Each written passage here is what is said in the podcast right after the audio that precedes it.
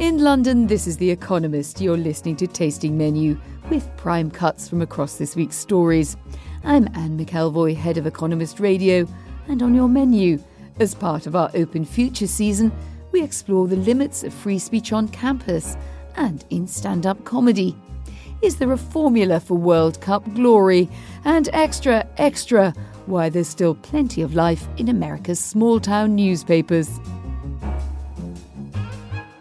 But first, our cover story. The Saudi kingdom's law has just changed, allowing women to drive for the first time. So our editor in chief, Zanny Minton Beddoes, got behind the wheel herself there. It's now about five o'clock in the afternoon. It's still about 50 degrees here, so it's incredibly hot. And there aren't actually many people of any sorts on the road, not that many women driving at all. But it is a pretty extraordinary day. For the past decades, Saudi Arabia has been the only place in the world where women haven't been allowed to drive, and that has epitomized the repression of women in the Saudi kingdom. And the fact that they can now drive is an important symbolic moment. It's actually an important, real moment for a lot of women in this country who, thus far, have, if they had enough money, had to rely on hiring a driver or to use Uber. So life is really going to change for a lot of women. It's the most visible symbol of a social revolution coming from the palace of the Crown Prince, Mohammed bin Salman. Cinemas have opened, music is performed in public, the killjoy morality police are off the streets. Social liberalisation is part of the Crown Prince's ambition to wean the economy away from oil. Saudi Arabia has plenty of critics in the West, but the whole world should care about its future, we said. It is the biggest oil exporter and home to Islam's two holiest sites. It is central to the Gulf, the Arab region, and the Islamic world. A more normal Saudi Arabia should moderate the Islamic world by example and because the flow of petrodollars to zealots would slow. Failure, by contrast, could spread turmoil to the Gulf, which broadly avoided the upheaval of the Arab Spring of 2011. Worryingly, the reformer prince has already been reckless abroad. His war against the Houthis, a Shia militia in Yemen, now centred on the battle for the port of Hodeidah, has brought disease and hunger to Yemenis, a missile war over Saudi cities, and embarrassment to Western allies that provide weapons and other help. With its main ally, the United Arab Emirates, or UAE, it has led the way in isolating Qatar a contrarian emirate, by cutting land, sea, and air links. As the Arab Cold War spreads, Iran and other foes are gaining advantage. While at home, he's developed a taste for repression. The number of executions has risen. More dissenters are in jail, among them, perversely, women who campaigned to drive. Everything, it seems, must be a gift from the Al Sauds, the name of the country, the oil bounty, and now the right to drive a car. He has also adopted the view that all Islamists, even the non violent offshoots of the Muslim Brotherhood, are as grave a menace as Sunni jihadists and Shia militias. We argue that Mohammed bin Salman has a fragile golden opportunity as long as reform doesn't stall with the right to drive. The Crown Prince could turn his popularity among the young and women into a political force. That would help him in what is likely to be a long reign once he becomes king. Right now, he is on the road to becoming another Arab strongman.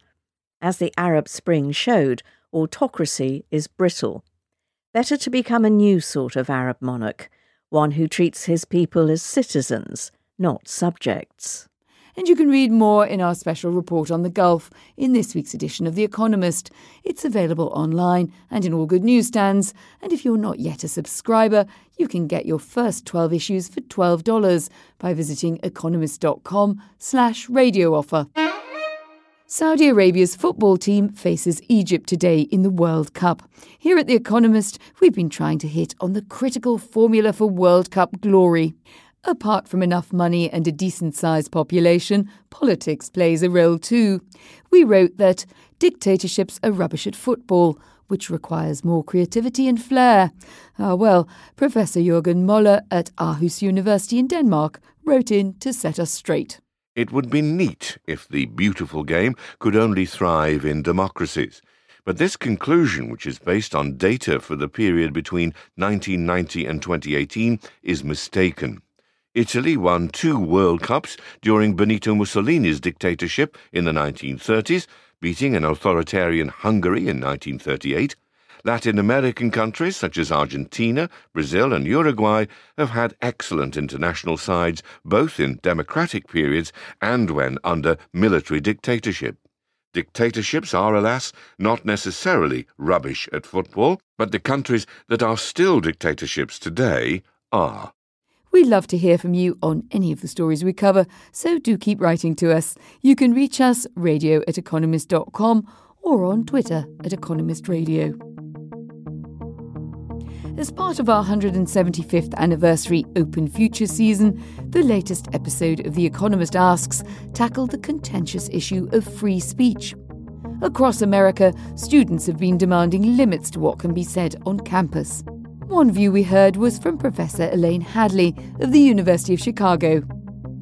Many people turn to the fact that young people are obsessed with social media and they um, have been framed by the sort of demographical closed circuits where they only talk to people they like on Instagram or so on. But I actually have a slightly different view of that, which is I think this is a, a group that no doubt have, have been raised and grown on the internet. But that internet has opened up a version of the world to them that those of us in the older generation have not. They consume and interact in a global way that we do not. And I think we could learn something about what inclusion means in the free speech venue from the young people. At the other end of the spectrum is Corinne Fisher, a New York stand up comedian and host of the wildly popular podcast, Guys We. Ah, yes, well, in the week ahead, our current affairs show, Corinne told me why she's such a firm believer in the right to offend. She recently pulled out of a feminist comedy festival after the organisers banned performers from criticising their own bodies during their sets. I don't think these people understand what they're doing. Like, I think they're trying to protect everybody and we're trying to celebrate different body types. And all that stuff is great, but you cannot force people to think that heavier women are attractive by just telling them they cannot say otherwise. Censorship doesn't change opinions, it just puts them behind closed doors, where, in my opinion, things are going to get even rougher because what we say behind closed doors is always a thousand times worse than what you say in public. I try to say just as equally bad stuff in public, but you know. What do you think? Go to economist.com slash open ideas to have your say. The latest episode of our Money Talks podcast considered the not so humble bicycle. No longer content with pedal power, cyclists are going electric. Our correspondent Sasha Nauta spoke to us from Amsterdam, long the capital of two wheelers. It's certainly noticeable as you as you ride through the, the famous Amsterdam Vondelpark that some people are suddenly going a lot faster than others. And interestingly, you know, the initial group that was targeted with these electric bikes were the slightly older cyclists to sort of give them a little push in the wind. So you'll see these sort of 55, 65 year olds suddenly zooming past you. Turns out they've got a little battery in the, in the back of their bike. Bike sharing schemes are quickly cottoning on to the appeal of the e bike too. But if two wheels aren't your style, perhaps you might consider something a bit different. A piece in our business section followed the sharing economy's expansion out into open water. Few boat owners make regular use of their expensive assets. By one estimate, a French yacht slips its moorings on average for just 10 days a year, and for America's 12 million recreational boats, typical annual usage is two weeks. Now, though, the tide is turning in favour of the occasional sailor. Marine versions of property sharer Airbnb or ride sharer BlaBlaCar are trying to match the two.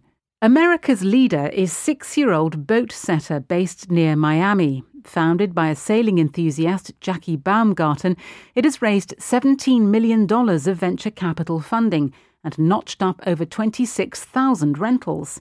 Of course, it's not all smooth sailing. Regulation, for one thing, varies widely.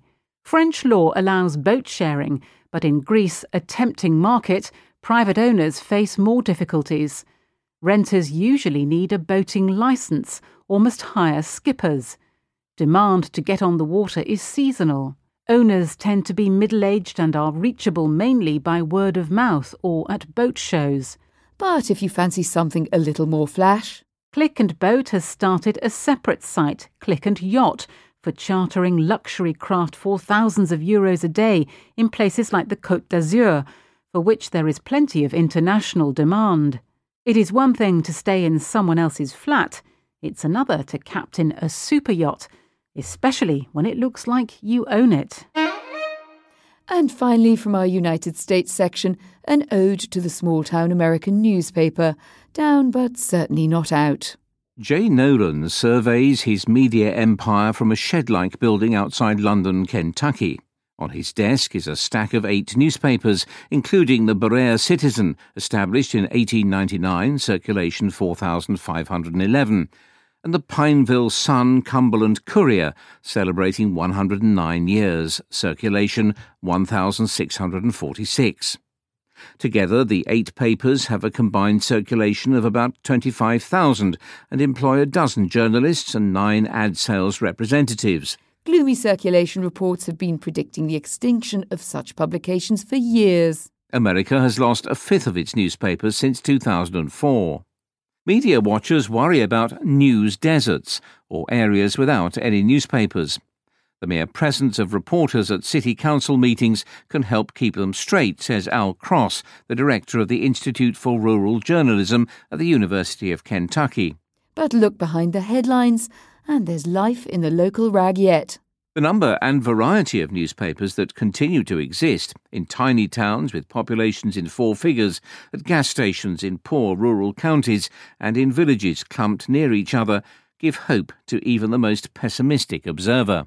As Mr. Nolan puts it, we have to have a free and vibrant press in America to be great in America. That is as true of little towns in the hills and hollows of Kentucky as it is in Washington, D.C. That's the end of this week's tasting menu. Remember, you can get more of all the stories we've sampled online at economist.com. I'm Anne McElvoy. In London, this is The Economist.